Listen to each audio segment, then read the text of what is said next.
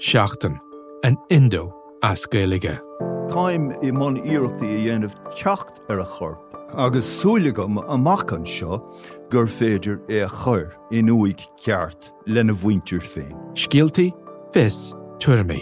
Tá sé dochreite nach bhéach ara i ggur na meáin an cheist sin eáil. Bhí an tála a gnám go raibh áthcáin reachtam. Íach sé táinn gribhann áthcá san i listúthe agus go mina frecht gá a cligsar ducha sin éair. Ná ní bhín ann dardarach se sin, bhín marmh. Seachtain. Find us on all the usual podcast platforms.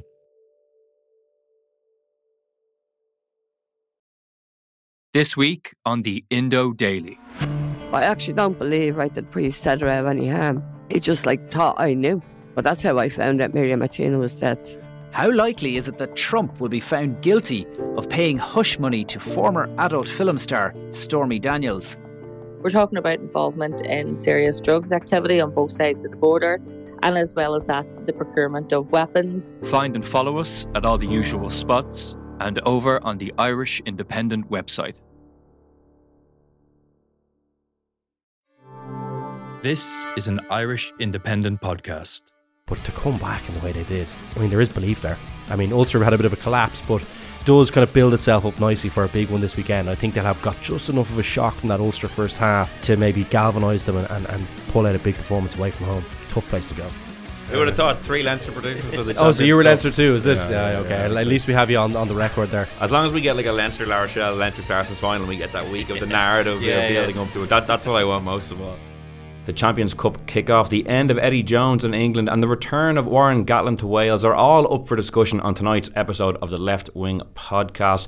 I'm Will Slattery, and I'm delighted to welcome Luke Fitzgerald and Cian Tracey back to the studio. It's been three long years, lads, but here we are. Luke, how are you? Great to see you, Will. I know. So Yeah, long. you look better in the flesh. Um. All these yeah. studio lights. Yeah, yeah, no, it is great. I know, look, it is great to be back. I think um, there's nothing like recording uh, live. I think we've probably got used to doing the Zoom calls and all that kind of stuff in work and in, uh, you know, and obviously in the podcast as well. So nice to see you guys in person and thrash a few topics out. And forward to plenty it. of topics to thrash, Cian, of all the weeks to kind of come back in between the Champions Cup kicking off at the weekend, as I mentioned. You know, we have Leinster, Racing, Munster, Toulouse, two blockbusters, but also the, the chaos of international rugby, which we might start there and then move on to our preview. Eddie Jones is gone, Warren Gatland is back in. You know, which of those two teams do you think feel a bit better about themselves today if, if you had to pick one of them?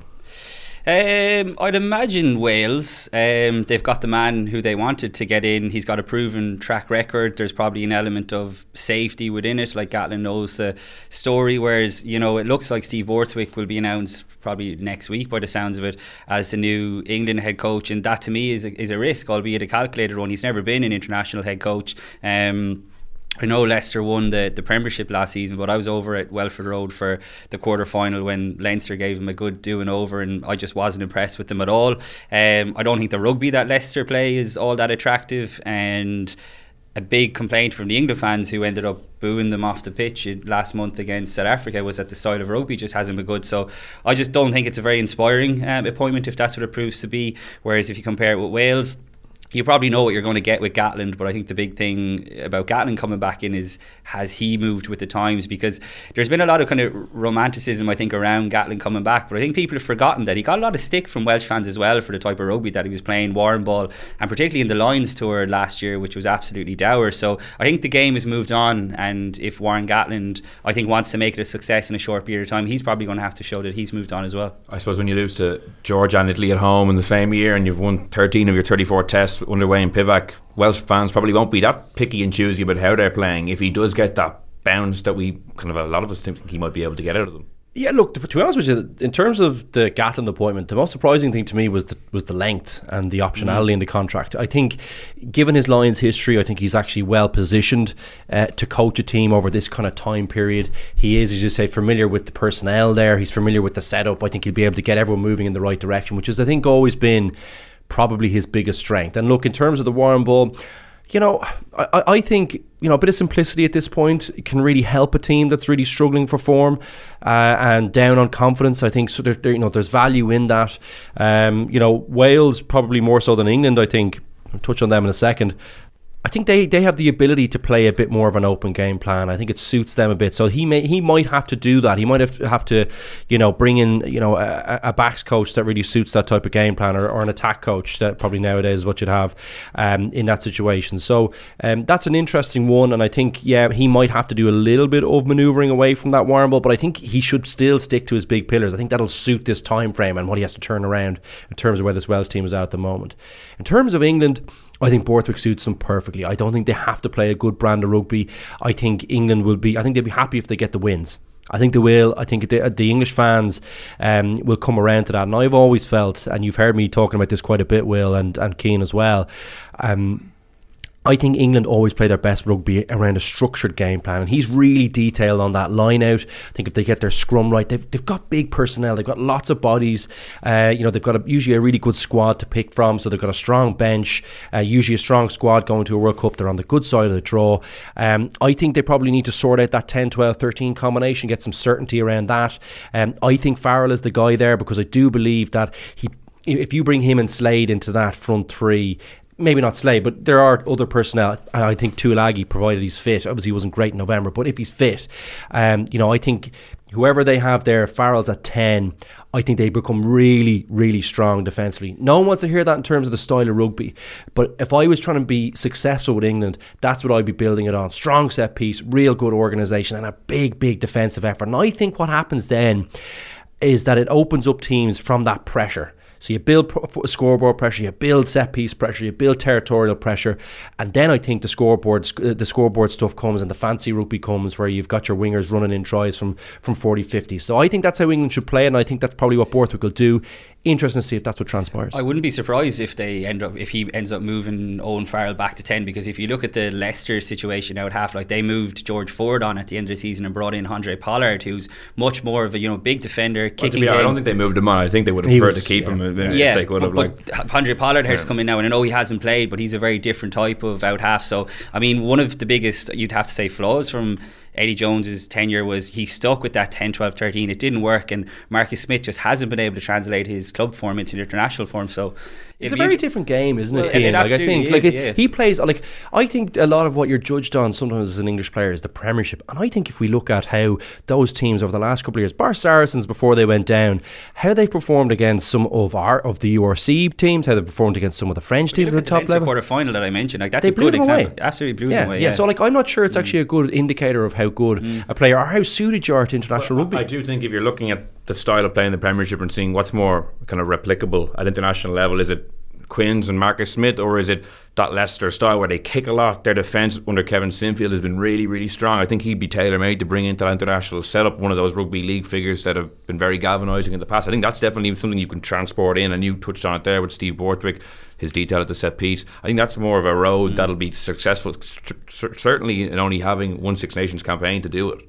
Well, that's what I think. I, I, I, I, I do completely get the Borthwick point around that, that kind of maybe more dour rugby, and perhaps you know the England supporters are probably you know what they were looking at wasn't a good product and they weren't getting the results alongside. I think if you get the results i think that usually quiets that down. And i also feel like if you go back to that i think it suits england's traits. If you think of south africa and south africa are always really good in my mind they don't really go or stretch too far away from what their real traditional strengths are. And what when you look at the personnel that they have and england are similar enough in terms of what they have in terms of the, the amount of people that play the size of people that play um, and their strengths that you can always go to. And i always think english people are good when they're organized and you know kind of suits them. And I think that's uh, I, I, think going towards that game plan, going towards a Borthwick, I think that's where he'll find success, and I believe that that's the route that they should take. And I think the England supporters will roll in behind him once he gets a few results. That's really important. They haven't had results in quite a while, guys. No. He, he's very he's very much from the Eddie Jones school, though. Like I mean, the school of thought. Like you go back to his first uh, coaching gig was with Japan when Eddie Jones was still there.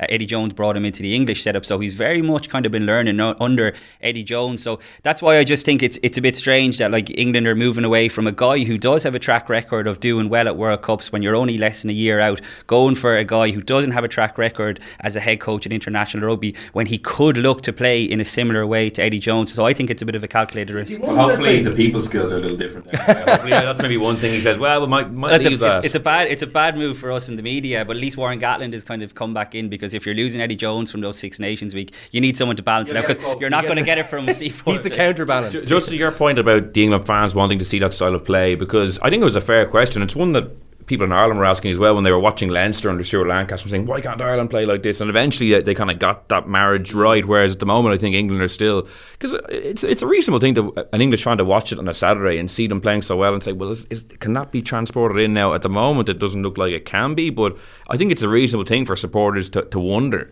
You well, know? I think you'll always want it. I, I always think, I, I, like in, in international rugby, kind of New Zealand, New Zealand are probably the outliers in that they usually just, and it's probably used to be Australia, but for I think New Zealand are a good case in point in that. I think they probably only really know one way to play. Um, you know and that's just how they play. And they kind of generally play an expansive game plan. Um, and it's just, I think it's almost like a culture thing for them. But I don't think, um, you know, I don't remember any England team being really successful without having a really strong basis and really strong pillars. Those defensive, you know, set piece, etc. Um, and, and I think what uh, like the good rugby that I remember English teams playing were always built on those foundations anyway. So you can put pressure on teams, and all of a sudden, I think a lot of international rugby happens like the good tries happen off kind of pressure. You know, and I think you can build it by being really good at those things. And I think they're, you know, you, you need to figure out what, what you're good at. And I and I probably repeat myself a bit here, but I think that's what Borthwick will do. I think yes, Eddie Jones you know, he'll have learned things off him. But what Borthwick will also be able to do is hang on to his staff, I think. Like, that's been a really big issue for, for, for Eddie Jones. We're talking about this England team and we're saying, well, do we know what way they're playing? Or do they know what way they're playing? Because it doesn't really look like they have a clear path or a clear idea about what the coach wants for them. Or certainly they're not executing something that's very clear cut on the pitch. Uh, and I think uh, a lot of that has to do with the off field stuff where, you know, he just hasn't been able, like, if you have different voices saying different things to you, like, there's no way the message that you're getting from the coaches is going to be the same. So that's been a big problem for them too. So something as simple as that might unlock all this potential across the channel from us in, in, in, in England. And I think um, we might be surprised by how quickly they turn it around. I, I'd be surprised. I would. I wouldn't be surprised to see them being really, really competitive in the Six Nations. Actually. And one of the person they can bring in from Leicester is Aled Walters. You know, he was Mm, involved yeah. with South Africa. He's gone to, to Leicester, I think, with Steve Borthwick as well. And he's already on the record saying he'd love to, you know, go back to international rugby. He'd be maybe someone who obviously has an insight from his time in South Africa about that short turnaround and, and getting teams ready quite quickly on, on a physical side, maybe, if not the, the rugby side. Just on Warren Gatland Cian, you know, him going back into a job he had so much success for, the legacy, you know, I know he was already asked about this, whether he's putting that on the line. He said, yeah, he is, but that's part of the challenge and part of the excitement. It, it is interesting that he'd be so willing to go back on a long term deal to something he did for already for 12 years. I'm, I'm sure the money is good. I know his career maybe didn't take off in New Zealand the way he'd hoped, but it's still an interesting decision from that point of view, I think. Yeah, there's a lot in that. I think, you know, he, in an ideal world, would have loved to crack at the All Blacks job, but that's just not going to happen now. Um, when he went back to the Chiefs, he wasn't all that successful. I'd say there's a bit of comfort in going back to a place where generally you had success and you were really liked. And I'm sure the, the paycheck uh, helps as well. But like he's gone back and he doesn't have a Shaun Edwards now with him this time, who was such a massive part of that, uh, the success that he had, because he's obviously just signed a new contract. And yeah, it, like, it is interesting to, to see his him talking about his legacy. But Luke kind of hit the nail on the head, I think, earlier. I think everyone thought when they heard, you know, it looked like Gatland was going to come back that it was going to be for a year, it was going to be real papering over the cracks. But the key kind of line in the press release yesterday for me was I think they mentioned about a root and branch review that Warren Gatland would be involved because I think the the man on the street would tell you that Welsh rugby has problems from the top down, and by getting Warren Gatland back isn't going to fix all them. But what it will do is if he's involved in the review, because when Warren Gatland was in charge of Wales already, he would have butted heads with the with the Welsh Union. So if they get him back and if he's able to go, okay, these are the changes we need to make, it, almost in a director of rugby type role, I think like Rassie Erasmus did, and it'll be interesting to see how his role maybe develops over the next couple of years. Like there's going to be no doubt for the next year he's going to be hands on on the pitch, but who's to say after that they don't look to get a head coach in and have Warren Gatland as a director of rugby, kind of trying to get the the regions back on side and the clubs because like there's an absolute nightmare going on with like the regions don't know their budgets But at the he was moment. way- but in fairness, he I was never do a really able I'd to- want less than going in and, and having to like re, you know get all the regions back on side. I'd, gee, I'd rather do anything But else. it seems to me like that he was never able to really solve that. that, mm. that or did he even want to? I think. But he like never was- really had to yeah. because I think it seemed like they were able to step up uh, with the quality Yeah, of players that they had, with the quality of setup that he had in Wales. He was always able to step up, and maybe that's what they need. Maybe maybe that's see, there's there's obviously. You know, we're probably not as you guys are probably a bit more familiar with it than most of our kind of listeners and that, but I think there's a massive divide between the old club game and the regions as they currently stand in Welsh rugby. And oftentimes, some of the clubs would have bigger turnouts than some of the actual regions at games, which I think because we've moved away so quickly from AIL here, and there's issues with that too. Um, but our, our our provincial game is very strong in terms of turnout, and that's really where all the support and all the all the funds have really funneled through from the RFU. Whereas in the Welsh regions, even some of the money uh, still filters through towards some of the the clubs, which isn't really. I, I don't think that's really a They haven't sustainable model. times at all, and like Well, they, they- I don't think they picked the regions very well, Yeah. Cian. I think it seems like some of them were across old divides, and they Mm. were bringing together clubs that hated each other and different things. Like that. I, I, don't know if you have a view on any like. I, I, I agree with you, but I just think I wonder if Warren Gatland is coming back with a view to staying until 2027. Has he not had those discussions that okay, if I'm coming back, you're right. Maybe he didn't get places. Perfect time to get a bit of change. Exactly. In his previous time here, he wasn't able to get anything out of the Welsh Union. But if he's coming back on the premise that I'm here until after next year's World Cup, then maybe he's been given some sort of assurances in the background that yeah, okay, we do need to change. So it'll be interesting to see. Mm. And the most interesting thing is that his first game will be against Ireland and Cardiff as well. It just set up absolutely perfectly. I can't wait for that week. But yeah, we could kind of discuss these issues for quite a while. But we've big Irish matters as well. The Champions Cup kicking off this weekend. As I mentioned earlier, Racing hosting Leinster on Saturday, Munster Toulouse, kind of the pick of the two games really, or of the of the kind of opening games. What are you kind of looking out for now? Obviously, Leinster's quest now. It's kind of gone from kind of going to back to back champions to this long period. It almost is kind of this like famine, this this quest. It, feels like it's been a long, long time since they've won it, and this, you know, with Lancaster leaving, Sexton possibly leaving, that it, it has to be this year. Yeah, I think there there is that kind of sense of that around the place. I think um, you know it's very hard to get a group like this and have you know I think kind of guys at the peak of their powers to a certain extent. I know Sexton's not at the peak of his powers in terms of being able to back up game after game, but I think in terms of when he gets on the pitch, I haven't really seen him play better rugby than he's playing at the moment. Um, so that's the key part for him. But I think you know you have someone like him there. You've got Lancaster who's done a brilliant job, and they just speak so highly of him. He's obviously moving on. Um, to obviously Racing, which you know there's that's an extra little bit of spice to, to, to, to the fixture. I'm sure he'll want to go really well and, and make sure that they think they've got the right man for next year.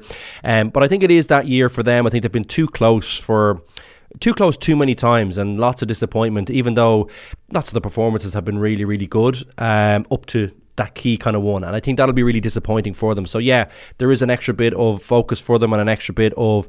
Uh, I think they'll be really determined to get something uh, out, out of this season more so than, than than usual. And I think they're capable of doing it. Personnel looks perfect. They've got, got a few injuries. I think uh, coming into this weekend, particularly around the centre. Um, but I think there's plenty there for them to, to go and get a big result over.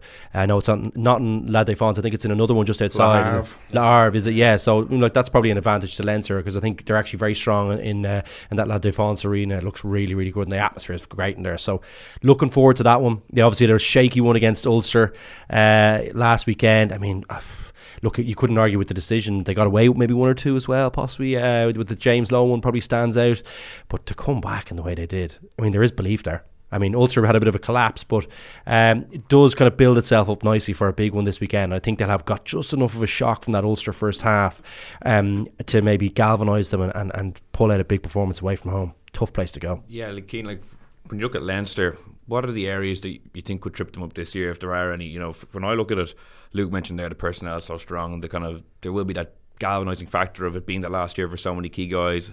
I think the, the lack of having won it for so long that will play, prey on them. Like I, I do think it could be a mental thing. When you look at their defeats, they have never really delivered a good performance in any of those games. They they came up short for whatever reason. I think it could be maybe a, a mental thing potentially if they do get further in the competition. Well, they're not shying away from the fact that this is what the season is about because, for the reasons that you mentioned, Stuart Lancaster leaving and Johnny Sexton most likely retiring, and that hurt. I, I, you could look at it both ways, and maybe it becomes a, mental barrier. But I think they've had success. Most of those players have had success with Ireland as well, uh, particularly this year. That you know, I think they'll be confident. But the longer it goes on, for sure, it becomes a bigger issue. Like we've spoken about it before a couple of times um, on the podcast. I don't. I'm, I'm still not convinced by their depth if they get a couple of injuries in key positions that they're like are they stronger than they were last season? Maybe Jason Jenkins has come in and made a good start. I think Charlie Ngatai has looked good as well. But I still like if Johnny Sexton's uh, not fit as well as Ross Byrne is playing and I think he, uh, Ross Byrne is playing really really well but by the way at the moment but you know, you look at Johnny Sexton's probably out this weekend, Tadhg Furlong's probably out this weekend, and you know, you'll have Alaalatoa coming in and he'll do a good job for you, but any team is going to miss someone like Tadhg Furlong. But what happens if Alaalatoa gets injured earlier on? You're kind of then you're going really into your depth chart. Are you going to play, you know, a guy like Tom Clarkson who's still very young? Are you going to play a guy like Vakh Abdaladze who whose days in Leinster are probably numbered, you'd have to imagine, given that he got capped for Georgia last month. He becomes an NIQ now. So it's going to be very interesting to see how that plays out. So um we can look at Leinster's starting 15 and their first choice 23 and there's no doubt that that's it's arguably the strongest in in Europe now. I think a couple of the South African teams Toulouse and La Rochelle would have something to say about that but uh, they're still reliant I think on a couple of players. I think you'll, you'll definitely Ross Byrne I would have full faith will go to La Havre this weekend and do a job for Leinster but when you get into the knockout stages no more than Ireland for the big games. If Johnny Sexton isn't there I just think they're still uh, very reliant on him but they're in a good place though I would say. Like what is it nine from nine this season? And I agree with Luke. I think last weekend the way it played out going out 14 men so early was probably like really really good preparation they for played terrible for, as well weren't they? Even when they had 15 on the pitch I thought they were awful they were really so scrappy yeah. per, I think perfect timing yeah, for that. perfect timing it was a bit of a kick up the ass so mm. um, complacency probably is the biggest thing with Leinster in, in my mind and I, I, I would agree with Cian. I think there's probably a few people who got who can get very used to Leinster kind of putting in dominant performances against teams that maybe you know, I think they're the league has certainly improved but I think some of those younger guys can be a little bit complacent, and I think there's a lack of trust sometimes with those guys as well. Probably from people who've done it. You could see that from the final last year, just didn't yep. bring on the bench. Um, I think if, I think Leinster have actually come on. I, I think McCarthy is, is, is, a guy that's come on. I think Baird looks like he's come on a lot as well. I think there's a couple of guys who've actually added a little bit, and I think they'll, Leinster will trust that bench a little bit more maybe than they have in previous years. Molony is another guy who finished last season strong, but I think is still playing well as well. So. I think Leinster are actually playing a little bit stronger. I think they've added a few guys. I think you're right though. In, in certain areas, you know, you look at that centre spot now; they look a little bit thin, maybe in the back three. But I, I still think there's enough quality there. When you know, and I think they'll get different guys coming back in that make this Leinster team get stronger throughout the competition. And I think they'll still be a force. And I think mentally they're they're in the right place for this one. I, I, I feel like in previous years the complacency might have got to them. I think they, they kind of brushed teams aside all the way to kind of come into a key match against a team that's really well matched against some of their weaknesses and just couldn't couldn't perform to the level that was required or couldn't adapt in the game. Um, I think they've probably recognised those things. I feel like provided they have enough of those big guys on the pitch, I think this is the year. I think they'll be able to get over the hump. I think a crucial thing as well is the finals on in the Aviva mm, Stadium as well. Huge, yeah. So that's why even this weekend yeah. to, to, to, go four from four from your games against Gloucester and Racing if you're Leinster means you, you might not have to leave yeah. Dublin for the rest of the season because you'll probably be at home in the league as well. You, you mightn't have to fly at all other than Six Nations games. That's a, that could be a massive advantage. Spot on, yeah, absolutely. Couldn't couldn't agree more. And they're they're well aware of that as well. They know that that they could have knockout games uh, from at home basically. So uh, yeah, and I think actually the fixture list has been kind to them. I think it's a good thing that like Racing away, albeit it's in Le Havre is the toughest fixture that they have between the four pool games. And I think that they would want that first off because that doesn't leave any room for complacency in my mind. They've had their scare last weekend against Ulster. They got away with it, whereas you'd imagine they'll be nailed on for it this weekend. Yeah, and if you look at who they beat on Saturday, Ulster, you know, there would have been a sense that maybe they were getting closer towards a trophy, but a, a, damaging defeat like that, do you think, going into Europe, they're away to Sale on Sunday, a team that started really well in the Premiership, you know, a big, beefy pack, like how unimpressed were you with, I suppose, the manner of that defeat, considering we've seen them against Toulouse last year, against the Stormers, they conceded late as well. There's been other times in the past that they kind of similarly have kind of squandered leads like that and lost. Yeah, look, I, I think they'll bounce back. Actually, I do think um, you know that will have really hurt on the weekend. I think Ulster have been able to bounce back consistently. The problem is they haven't been able to be consistent, if you know what I mean. I think that's uh, that was really evident on the weekend. I was so impressed with how they started the game. Thought they were really physical. I thought Leinster looked shook by how physical the Ulster guys were and how much they dominated the contact and the tight exchanges. They just got no pay in there because Ulster were so up for it. And I looked at that pack now I know Henderson mightn't be everyone's cup of tea at six, but I think against Leinster, I really liked the idea of coming at them there. I thought it kind of fit into that La Rochelle type mindset that they were going to certainly take them on physically, and I thought that's how it played out actually until Leinster got their act together at half time. Um, but I just feel like there was key moments again. I mean, you think about their history with Leinster, um, you know the Stockdale incident where he drops the ball over the line, and Ross Byrne like just has the big moment where he kicks it. Ulster just haven't had those big moments against Leinster in the really big games where it really mattered. And I thought that was another one the weekend. The, the line out just before half time going up to compete uh, like five minutes. Just just hold Leinster. Like you should you have an extra number on the pitch, so it means that whether they're whether you're giving one up or whether the Leinster are giving one up on the back line, which means you can hedge a little bit more, it means you can you can really try and stop that maul at source. I, that would have been the thing that I would have done, and it means on your line you got an extra number. You can be really really physical there, and they and they had been, and Leinster hadn't had much pay when they were trying to pay or sorry trying to play in the first half. Um, I just thought that was a crazy, risky decision to send someone up at two, and then they got mauled over really easily. And that really set the tone. I thought that gave Leinster a big lift going in at half time. And, and it's mistakes like that. It seems small in the grand scheme, but I felt like, you know, they felt like, oh, we're so far ahead, we can take a chance here. But that's when you really stick the knife in. You let Leinster go in. Was it 22 3 it would have been, or maybe it was, well, I'm not sure if it was 22 3 they would have gone in at half time versus 22 10 is a very different picture. And all Leinster really had to do then was hang on to the ball in the second half because Ulster just looked deflated. Um, and I just think that was a, There are moments. Ulster have had too many of those moments where they just you know they just fall asleep or they make it they take a, a, stupid chance when really you just play the percentages there and just go in at half time like if you give away a penalty or something 22-6 is very different to 22-10 and plus the lift that gave the Leinster pack. Um, so I was really disappointed with that. I was really disappointed that they couldn't even get you know they, they only really got a consolation try in the end for a bonus point um, uh, which I just thought was really really disappointing given how long they had an extra man on the pitch for as well. can see 35 unanswered points and Cian you were saying before we went on air that some of Andy Farrell's decisions over November probably vindicated, given yeah. that Ulster had a lot of those lads playing. You know, James Hume was one guy you mentioned, a few other guys in the team that you know didn't feature that much for Ireland in November, but didn't really stand up in that second half when they were crying out for some one of their big men to do something. Yeah, I like I agree with Luke. I think um, that decision to challenge for the line out, which was so naive, particularly with someone like Ian Henderson back in the team, you know, who's like one of Ireland's main line leaders. Pack. I'd yeah. say they would have been really hard to push over if you have eight guys ready for it. Yeah, it to me was indicative of really poor game management in the second half as well. I know that was at the end of the first half, but it really carried on.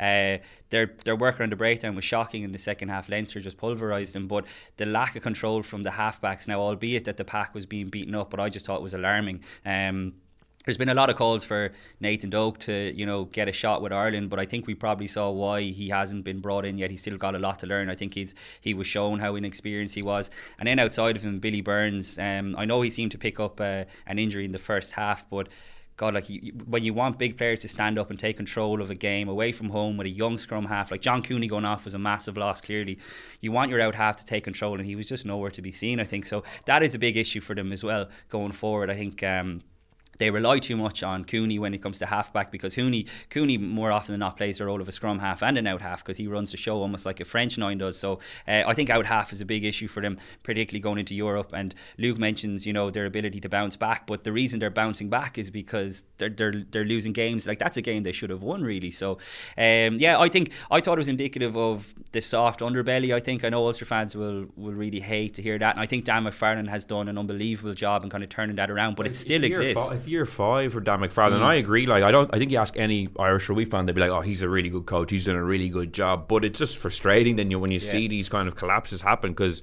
on paper, he, he, does seem to have done so much right. Like they have a good squad, but then there's just these matches where they have the control wrestled away from them, and you know. You think back to the URC last season as well over in South Africa. That was another game they should have won as well and lost it late. So like that was a terrible TMO decision, friends. yeah, but like after the game, he was like in my personal record book, we've won this match. yeah. Unfortunately, it doesn't yeah, work like that. But. but they're they're games that they should be winning, and you know they're they're a team that's coming close. But I still think for them to win silverware, there's still a good bit to go. They might be getting close, but to beat the very best teams, I think they're still still off it in my opinion. So uh, we had a bit of a go at Billy Burns. La- like I, I've had a few goals. I, I just don't think we? he's we. Sorry, sorry, on the podcast. You're part of it now.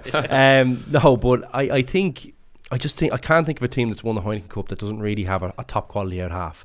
And if if if there is one, someone might probably tell me there is one. Um, I think it's Joe it's Simmons. it's the exception. It's the exception. I think you know. I, I generally feel like you think if like Ihaia last season. Uh, yeah, maybe. Yeah. Well, I think he's, he was. Geez, he was brilliant he against was, Leinster. Yeah, yeah you know what I mean. He's, he, he, he, yeah, he turned up when yeah. when, when he needed to. You know, yeah. and I think it probably is the exception. You think of all the great teams. You know, sure. you've got, you know, Farrell, you got Sexton, you got those people who've kind of dominated over the years. You know, and I just feel like he's just not the guy. He doesn't have the personality for it. From in my mind, I just I can't remember a big game where you know, he's been consistently brilliant. Where I've gone, "Do you know what? He was so solid there. He really guided them through that. He put them, you know, a, a killer kick at a killer moment into in you know into the corner that got the pack going forward. Or even from a defensive perspective, you just feel like he's just a bit of a liability. I know he doesn't miss many tackles and he's got good heart, but he's never going to be physical there for you. Um, and just from a ball playing perspective, I think he's got a lovely short kicking game, but really, you know, for for you to be a really great ten, I think you've got to have you got to be a great ball player. And it's one thing about Ihaia West; he is a great ball player. Whatever about his kicking, you know, you have to be consistent there. And I just feel like you know, he, he isn't, and, and and he's a problem for for Ulster. I hate saying it. Apparently, he's a really great guy, and he, I'm sure he's good to have around the setup. But as a player, I just don't feel like he's got the personality to, to take a team all the way in a big competition. And that's a personal belief I have. I hope I'm wrong on that because, as I said, I've heard great things about him personally, and obviously he's captain the team a bit. But mm. look, I've got to call it like like I see it from a rugby perspective, and, and that's just what I believe looking at him. And they're a very tough draw as well. Sale away, La Rochelle at home, their first two games. So you know, they, they kind of need a big one. You know, would you, you almost fancy them maybe to go to Sale and win rather than uh, mm. beat La Rochelle, given they're the reigning champions. But be very interested to see how they go this weekend. Munster start off with an absolute blockbuster, Thomond Park uh, on Sunday against Toulouse, and we were talking about this off air as well. Like I don't think anyone's saying Munster are back. Like the you know the the attack is perfect. The, t- the coaching staff have gotten everything right. But you know, as like I said last week, I thought the, the Uí Chaoimh game could maybe be a mm. galvanising match for them, and that was so crucial that they won in Edinburgh, given that you know that was the kind of a team they will be they'll be competing with at the end of the season. I think they're in a really good place going into this weekend. I'm kind of like part of me thinks like will Toulouse just go out and win well, and I'll be like, oh, maybe I shouldn't have kind of bought too much into it. But I could also see Munster turning them over. They're they are their record at Thomond Park is very good. Toulouse haven't betted in the like the last time they would have played as a full team would have been before November as well. Whereas Munster, I didn't think quite has as much disruption. How are you looking at Munster going into Europe now? I think if they haven't turned a corner, they're very close to being around that corner. Um, yeah, like I, I, agree with you. I think that South Africa game we spoke about it on last week's podcast was huge, and I think we saw more evidence of that um, within the game plan tactically as well in Edinburgh because that that was a game I think particularly how well Edinburgh started Edinburgh started and how poor Munster started. I think that's a game that they probably would have lost earlier in the season. But I mean the ability to to fight back from the way they did I think comes from belief not only within each other but belief in what they're trying to do. And again you know, I made this point last week that I think Munster supporters will be happy to see they're, they're not going to expect to win every week, but if they see a, a, commitment to changing or altering the game plan, playing more expansively, but remembering kind of their DNA and seeing the young players trusted, I don't think Munster fans would have a problem with a, with a season like that and seeing where it goes. Obviously, with the view to building then for the next couple of seasons. I think we saw that again in Edinburgh. Um, I think guys like Calvin Nash, Shane Daly played really well, and they're guys who probably would have been binned off under Johan van Graan, if we're being honest, but they're being trusted in the big games. Like Conor Murray, it sounds like is going to be back fit for this weekend. But uh, again, It'll obviously depend on how he trains, but I wouldn't be surprised to see Craig Casey starting against Toulouse. I thought he had a good game in Edinburgh, um, but again, in the previous year, uh, Conor Murray would have waltzed back in, even if he was seventy five percent fit, because that's the way it works. So I think, I think, and I hope things are different now under Rowntree, um, and certainly within the game plan, we saw more signs of that. Um, like we mentioned him as well last week, but Antoine Frisch just makes a massive Not difference. Bad. just right. It's just nice. beautiful. Yeah, like he does the simple things so so well. Like that pass to Rory Scannell's try was just sensational. Uh, great line by Scannell as well.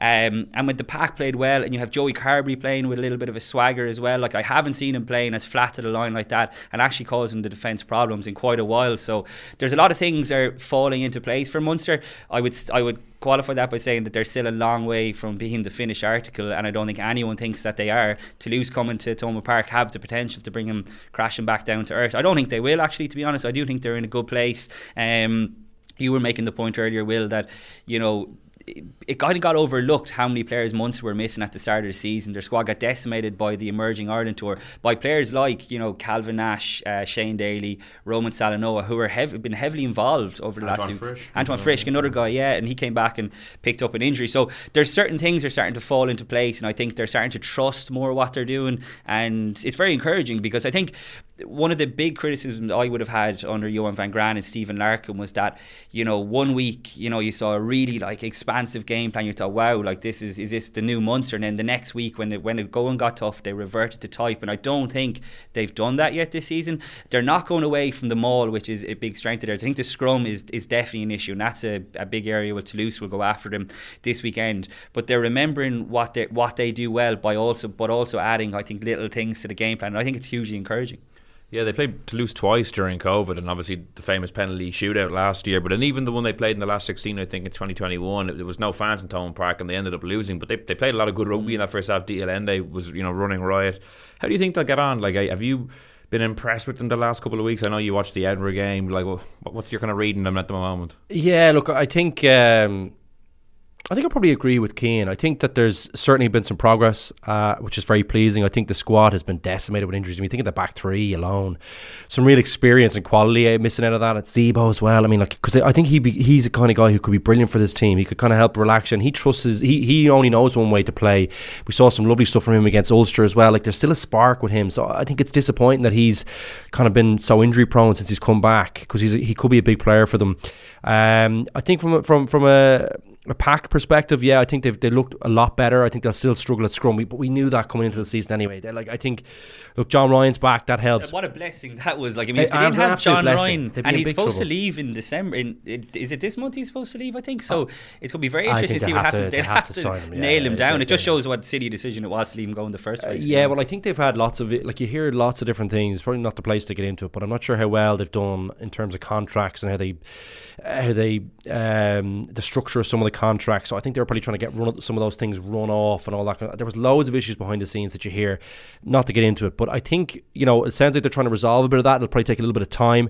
Um, in terms of this weekend, you know Munster will be difficult to play at home always, and I think Toulouse, uh, you know, while they're brilliant and they've lots of quality and there'll be a big pack and they'll, they'll I'm sure they'll attack them at scrum time. Um, I don't think they have an unbelievably good record over the years there anyway. You know, I think it's still a really t- difficult place for even a star sort of team to go.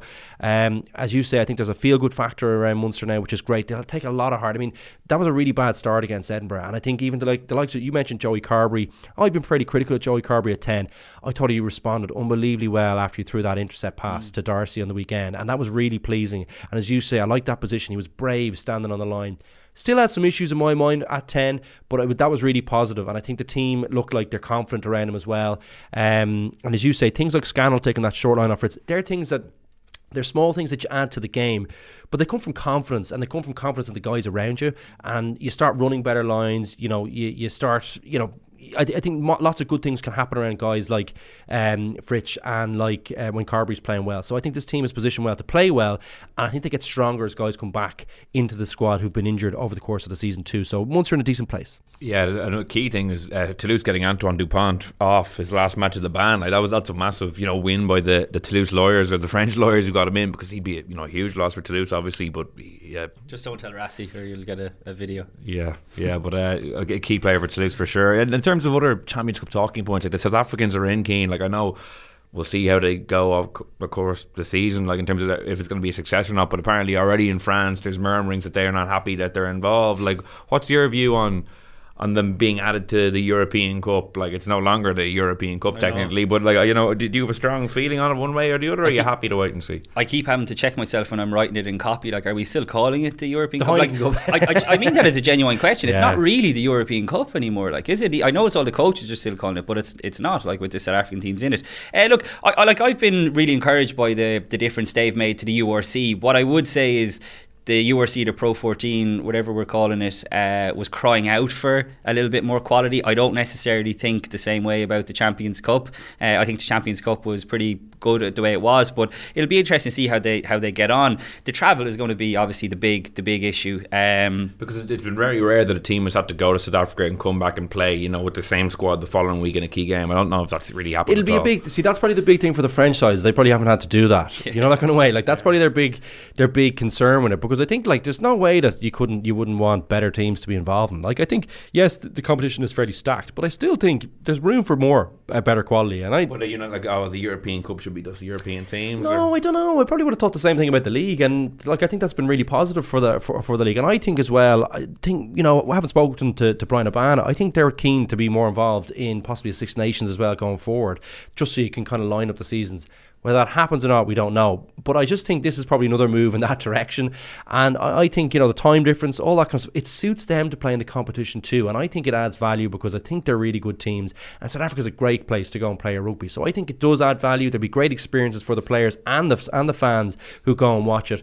And I think it's another thing for us to discuss as well. It's another interesting permutation to the competition. So uh, we'll see how far they get in it. That'll be interesting too it, they could go far. I mean, like they're stacked full of quality. Like, and the thing is, like you mentioned, the fans there. I'd be very curious to see how much the fans, the South African fans, will buy into the the Champions Cup. Like the attendances have been a bit mixed. I think it's fair to say mm. in the URC. But what happens when you know a big French team goes over to South Africa? Are are they going to like have way bigger attendances. It's going to be very or interesting. Like, but the, the, thing about Europe that's so great is say, okay, maybe not in Le Havre this weekend, but if that was in Paris or the Gloucester Leinster game, I know a few people are going over to mm. that. Like, there's not going to be Leinster. True, yeah. Well, now the Irish teams aren't able to play them because the, the, way the draw yeah. works, you can't play teams in your own league. But like, are, are Quins fans going to fly over this weekend to Durban to watch the Sharks play? I'd be very surprised, and that's a key element of the success of the European Cup is is being able to kind of it's so accessible. It's not like a Champions League game where it's do, like do, impossible to get tickets. Like. Do, you, do you think that that is going to be the case though? I mean, so this is a perfect time of the year to go to South Africa for a holiday, and it's cheap as chips. It, it's a fly there though. It's not that cheap. No, but it's not. But once yeah. you get off the flight, you're, everything's everything's really great value for everyone in Europe. There, I mean, the I think it's the rand is I don't know what it is, like fifteen or sixteen to whatever you're well to the euro or something like that. Anyway, so it's a real cheap place to go. I would be surprised if you don't get a few people from those clubs going. you know what? Let's go down for let's go down for five or six days. Let's go to wine country. There's loads of really great things to do, and it's cheap once you get down there. The flights I know will be expensive, but but it's maybe uh, a, a, weekend trip is what it's you know or a night away rather than like you know you shouldn't have to like take a week off to go. No, but to you, maybe you don't. Maybe you do five days and you don't have a big. You, see, the thing is, we're going to South Africa. You don't have a massive big time difference to come back, and it doesn't whack you in the way home.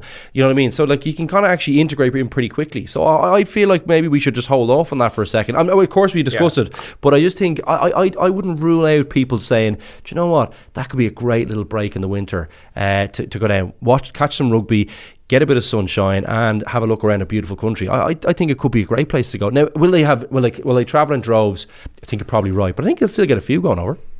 Yeah, I'll be really interested to see, and as you said, from a rugby perspective, because like I'll be interested to see how the French and English teams get on going down there because realistically, like a lot of the teams that have gone down in the URC matches and been comprehensively beaten, you know, they're not in this competition. You know, there's, there's, a one Welsh side, one Scottish side, you know, no Italians. So I'll be see Harlequins, for instance, this weekend. Like uh, they're they're pretty big underdogs in the bookies, but I expect them to go and win because the quality they have. But I'll be interested to see how French and English sides navigate that. Yeah, I wouldn't be. I wouldn't be so confident, particularly about Quins going down there. I know the Sharks have obviously had a lot of upheaval. Sean Everitt has left, and like it was really like to lose thirty five 0 at home to Cardiff. I, I, think it's the most shocking rugby result I've ever seen in my yeah, time. Yeah, but like, they'll have like you'd imagine Kolisi and a lot of the, the big yeah. guns back, and that is a key thing in all this as well. Like if the Springboks players, which you imagine they will be, are playing in the Champions Cup, then that adds another layer to it as well. And you've got like the altitude obviously factored in when you're going down to South Africa as well. So it's not going to be easy for teams like that, and a team like Harlequins, like we I mentioned it earlier. They haven't translated their success by winning the Premiership was last season or pre- season before last into Europe, but also I think teams like that are gonna are to find it very very difficult. At least the Irish provinces. I know, like you mentioned, they're not directly playing them yet anyway until it gets to knockout stages. But that experience could be crucial when it comes down to it. Even in terms of logistics, you know, logistics managers, um, S and C guys, just managing that kind of thing. That's going to be an, an altogether different challenge to French and English clubs that they're not going to be used to. So uh, I wouldn't be too too as confident that they'll they'll find it easy down there. Yeah, I don't think they'll find it easy. I, I just I am intrigued to see if it's as easy for the South African sides. I think that you know their record, not maybe as good this year, but their record last year they only lost one or two games in South Africa across mm. the, the, the four teams. So and like even Ulster went there earlier this year with Glasgow, and they both got like you know viruses and ended up cancelling the games. And you know if anything like that happens, that's a big that's a big concern. Yeah. Didn't happen the Ospreys last yeah. weekend as well, which they just about scraped together a match day squad. So like that if, is if, if that happens I could see the French kicking up a fuss and the South Africans oh, are gone. Like you know, we, it was funny. we were in. A, we had a press conference last week uh, with Leo Cullen, um, and he brought up the Montpellier thing again. Like that still That killed him. I saw, I saw oh the my quote, and he's like, "I don't think we got to the bottom of that, did we? Huh? huh? It's he, like, he, he, he wants the journalists in the room to go out and like be hunting it down. what, what, what's the insinuate? What is it? Like, who is he blaming? Is it is the organisers? Well, is it like French? Leinster, Leinster felt wronged because Yeah. they had a squad uh, who had tested negative that they were ready to play Montpellier, and obviously Montpellier. I think it was because it was Montpellier a team. Sure, what did they end up beating them at the, at the RDS? Like, I, I'm not sure. It was, I think it was, but wasn't there another team? So I can't remember who it was now off the top of my head. Who But were there was, there was another team that were allowed to play, but had you know a similar amount of numbers out. Uh, Mm. But they were all the, the the guys that they had, for whatever reason, the guys that they had available were deemed okay to play, even though there was a no, same number of people in the Yeah. squad that had um, that had COVID. And I think that was the real disappointment that they felt like it wasn't fair treatment. I- If memory serves me, I think that's what it was, and that's probably why there's that sense of injustice. Plus, the loss obviously really hit them when it came Yeah. to kind of key, you know, th- those kind of key moments where they were kind of saying, "Well, where are we playing our our our, our qualifying matches?" You know, And, and like we said at the very start of this conversation, it, like given that they could play in Dublin from you know if they get through to knockout stages, it would hurt them even more if a cancellation like that. And no, I'm not even talking about COVID, but if it was like picking up one of those bugs down in South Africa. Like I, I, I would, I would fear for Leo Cullen if that happens to him because Fear he, for everyone he, else. He, he will, he will self combust if that happens. I think, I, like, I think it's been good crack. Like listening to him, it just, you know, he, he doesn't really show his emotions that too often, but that really, really annoyed Oh, him, were- and I- still does. I think I met. I, I don't know who I met. I met one of the lads in like the local shop because I live quite close to. This, there's like a spar that's really close to the change room uh, or to the where they train. I think I met. I'm not going to say who it was. There was a senior person there in the shop, and they were he play- he absolutely livid. No, it wasn't him actually. No, no, he's a different spot. now. but it was. I, I remember thinking, wow, they are. If he's if he's saying and usually he's quite stunned with me, knowing obviously that I'm doing stuff in the media, um, and uh, he was like not hiding it at all, like very strongly worded, going, "That's an absolute disgrace" or whatever. But uh, you could kind of see his point. I think we argued it. We actually, I might have argued for it at the time as well because um, it did impact them. Uh, you know, they were hurt by it, and um, as you say, still. Still gets uh, still irksome. it adds fuel, I think, to this season Yeah. in, in the whole mix of you know coming up short, which obviously their own doing. They were beaten by La Rochelle in the final, fair and square. But it, the whole thing, I think, just adds to the mix for Leinster fueling their fire for this year. Well, fingers crossed there's no cancellations generally because the last two years it's Mm. been kind of that you know I think Toulouse got hit by it as well and they ended up having an away, a few away games as well. So like, yeah, hopefully we can get through a full season finally after a couple of years. You know, in terms of other talking points, I'm really interested to see Saracens back in the mix. Like we've kind of forgotten about the Leinster Saracens rivalry because La Rochelle and Leinster has been so good the last few years, but. I'd love to see Leinster come up against them again if if they both progress through the competition. You're really looking for them to settle a few scores this year, Will, aren't you? Yeah. Uh, no, I think uh, that will be a grudge match, and I think look, I haven't watched a huge amount of Saracens this year. We just Nine just- from nine as well as Leinster. It's yeah. just not. It's just not possible to watch them. But I think, uh, look, there's still quality there. Clearly, I've, I've seen a few clips of tries and things like that. So uh, they're clearly going well.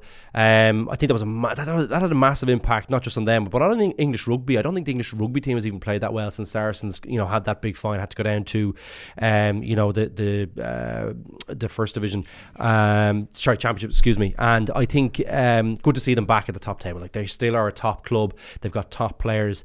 They have that winning culture um, still in there somewhere, I'm sure. And anyone who comes up against them, it'll be a seriously tough task. So, uh, yeah, it would be great to see someone like Leinster maybe get in there and maybe settle that score.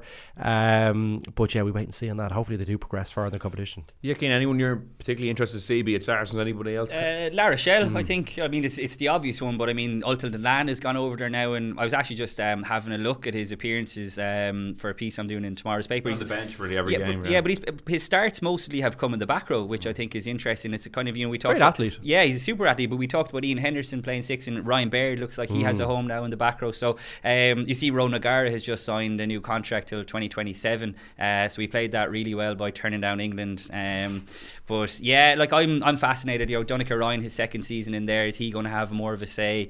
Um, are they going to be able to build on you know what they did last season? Like the scenes from them winning the Champions Cup last season. I know it obviously stung Leinster and Leinster fans, but it was incredible to see a club like that uh, do well. So I'll be fascinated to see if they back it up. Obviously, they're playing Ulster as well, which kind of adds to the the intrigue. So yeah, I think I'm looking for them. There's a few other kind of Irish dotted around. I mean, James Cronin's been going really well for Leicester. What's going to happen Leicester now if Steve, if Steve Borthwick ups, ups and leave?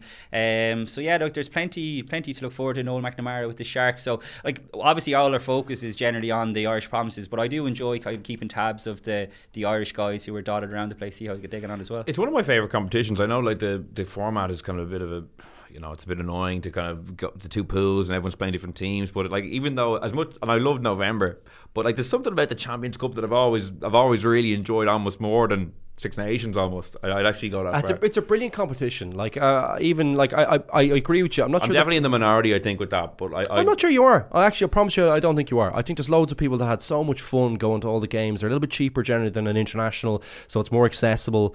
Uh, they're still brilliant quality games, and oftentimes with like league or with uh, with club games, the quality of rugby is often better because the guys are with each other for the whole season. Versus international, the first couple of games in the competitions, generally kind of cagey. You know, there's a lot on the line. You don't play with the, the guys week in week quite out. as good either. Like. Yeah, but they aren't. They're not, but like, well, there's a bit of that. But I think defense is the is the most is the easiest thing to get organised quickly when you come into an international setup. So generally, that's why the first couple of games are usually a little bit more turgid. But towards the end of say the Six Nations, weather improves as well. But also the teams are together longer, so the attack starts, you know, kind of being in better shape. I think, and they can start picking people apart when they get used to the combinations. So this competition doesn't really have that. With the clubs, you can get you know all usually all the best players are kind of nearly rested before they come into this, so they're kind of primed and ready for a big performance. And again, they're used to that game plan, um, and they're used to playing with these guys week in week out. So the quality of rugby, I think, is always really really high great to see, you know, the different because you usually get a few stars from a few different places, you know, from the northern hemisphere. We obviously have a few of them in the competition now playing for South Africa, but usually if it is, it's there's a kind of few stars, so the guys, your Kolbes and these guys, um, over the years that have really lit up the competition. Um, so I, I love it. I think it's a brilliant competition. Not sure they got the pools right, same as yourself. I'm, I'm pretty sure that's probably the part you're talking about. Um, but there's loads to love about a big European weekend, and when once you get to the qualifying stages, I mean, they were unbelievable matches last year. I know Leinster lost in the last play of the game, but even that Munster one, we mentioned the kicks at the end, like tough way to go out, but um, I have to say, unbelievably enjoyable for the fans. Yeah, came from a media perspective. Obviously, Six Nations and internationals is still king, but like, how do you feel like the Champions Cup kind of penetrates in terms of you know into the I could definitely see. I, I, I agree. I think there's a lot of fans would support it, and a lot of it is down to. I don't want to go down an, another rabbit hole here, but a lot of it is down to ticket prices as well. So like, there's a lot of people in Limerick and Cork who, if they want to go to a Six Nations game, they need to remortgage the house, and that's just for the match. If they tickets. can even get tickets. That, that's what I mean, and, that, yeah, and that's before you you even think of travel and food and potentially accommodation. So uh, yeah, like I said, personally, I know a lot of people who much prefer going to a Munster game at the weekend in Thomond Park, out for a few points and, and whatnot, um, because it's just so expensive to come up to Dublin. It's different, obviously, for Leinster fans who are who are living here. So that is definitely an issue, and there is a romanticism about the Heineken Cup, isn't there? Mm. You know, you think about all the special days that Leinster, Munster, and Ulster have had over the years, and like you said, uh, Luke, even though they lost in that you know game against Toulouse, like that was just such a brilliant game, incredible day. Mm. I was over in Welford Road that day as oh, well, yeah. wishing I was, oh, at, yeah. was at the, the, wrong, the, the atmosphere. was that, the, the, was the wrong game. Yeah, the atmosphere of that Munster Toulouse like game you, was one of the best atmospheres. You think about Zombie, yeah. like you know, everyone has seen the video, and like anyone who was lucky enough to be there, it just looked like proper spine tingling. Like meanwhile, we were over in Welford Road watching Leinster do a number on the, the Premiership champion. So there are all these fascinating subplots, and even with the South Africans now, you'd imagine there's going to be even more. So I agree. Like I think it's an absolutely brilliant tournament. I can't wait to see how it pans Yeah, out. and the away days, are, like it brings you to different places. That you, like you obviously your, your Twickenhams are good, and you Yeah, know your yeah. Stade de France are good, but like some of these other grounds. I'm going like, to Northampton next week for the first time, so um, for Munster Northampton, so that will be interesting. So it's not quite as glamorous, like you said. It's not like you're Toulouse. You're not in the square in Toulouse sipping or a coffee. The, yeah. The Castres and the president comes in with a cheese board. Was that, that, was in Castres, Castres last year. Yeah, president comes in, shakes all her hand, wine and beer. This is before the match where you get started. I was like, wondering so. there was a bit, a bit of a dodgy report after that game. Yeah, yeah. I was wondering what game you were watching. yeah, like it's but it, like it's great to get around and experience those mm. kind of places. Like when are you ever going to get to like Castres? If it, like if rugby didn't bring you, you're never going to get there. Like so, it is absolutely brilliant. And fans do travel to those places. Probably goes back to the point you were making, Will, about you know will they travel in the same way to South Africa? Because like Munster fans that night in Castres were there in their hundreds as well. So uh, yeah, I, I I love it. I love the Champions Cup. Maybe prediction time now. Uh, go to you first, Luke. Do you think Leinster will win it this year? Who, who do you fancy if not them? Oh, if not them. Uh, ooh, I no, was is it gonna- like, sorry, yeah. if you don't fancy, like, Uh, okay, I, I think yeah, I think Leinster will do it this year. I think um, I mean, they were so close last year, and they played terribly in the final. I think it's I think it's their year. I think um, look, you have to have a few key guys uh, fit, but every team has to have a few of their key guys fit. There's very few people who'd be able to lose a Johnny Sexton and be able to, uh, you know, and not be impacted by it. Dupont for, you know, Toulouse would be an example of that, or Farrell for Saracens. So I think uh, Leinster have enough. I think there's the hurt there. I think they've got the kind of culmination of the Lancaster era. I think everything kind of works for them in terms of being. I think switched on for the whole competition. I think they, there's no complacency this year. I think they, they play their best rugby and they go the whole the whole hog. Yeah, I feel like a bit of a numpty because I I thought they're going to win every year, and, and they haven't won it. they haven't won it in the last five years. But yeah, I just think you know the Aviva Stadium. I can just I can just picture it either being La Rochelle or Saracens as well standing in the way, and you have the narratives of the previous defeats. And I do think they'll win, but wouldn't have said it with as much confidence as in the other years, where like you know going to that La Rochelle game, I was you know, I really thought they were going to win that as well, and they didn't. So. I, was, I, was, just thinking the de- sense of deja vu was very strong there. I feel like we've had. We have. I think I said nearly the exact same yeah, conversation last word, year. I think. Oh, next year. The, the I might have given a really similar answer. I felt like I was like, mm, am I repeating myself here? But I do. The guys in the pack as well, like they're they're humming, like they're really humming. Like Porter, well, what a player! It, you could have said this every year. I know, but I just feel like even Doris, even like Josh Van They haven't got that last game right, like it's just a big one. They haven't, and, and like they were so close. Even though how, even if you think of how badly they played against La Rochelle, uh, they it still took the last the but last gasp. But like, does that not show you how much they got wrong in the sense that if they, if they, how close they were playing badly, if they if they'd actually got but it no, right. My point was that I think they'll. I think they. There's no. I think they'll have figured it out. I think they'll. Uh, they'll have looked really hard at those uh, at those games, and I think they won't get unstuck against a team like a team like that at a key point again. I just feel like there's just there's there's uh, there's too much quality for this to be like a mental block for them. I think it's it's it is if it happened again, it'd be something you'd be saying. You'd be kind of worried. You'd be like Ulster, kind of going, Jesus, this, there's there's a trend here, but, uh, but I don't think so. I think they get it right this year, and um, yeah, no, I think this is. I just I have a feeling about this year that they get it right. This I, is Groundhog Day.